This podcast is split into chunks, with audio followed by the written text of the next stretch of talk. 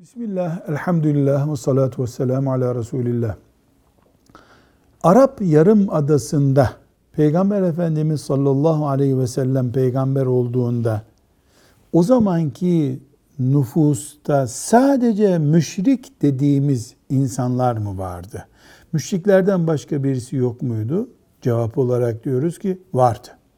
Hanifler vardı. İbrahim Aleyhisselam'dan kalan dini, itikadı yaşamaya çalışıyorlardı. Yahudiler vardı, Hristiyanlar vardı, Mecusiler vardı, başka putperestler vardı, Sabiiler denen, Sabiiler denen bir grup vardı. Ama genel olarak müşriklik hakim ismin adıydı. Onun için biz Efendimiz sallallahu aleyhi ve sellem öncesine dönemi müşriklerin cahiliye dönemi olarak zikrediyoruz. Velhamdülillahi Rabbil Alemin.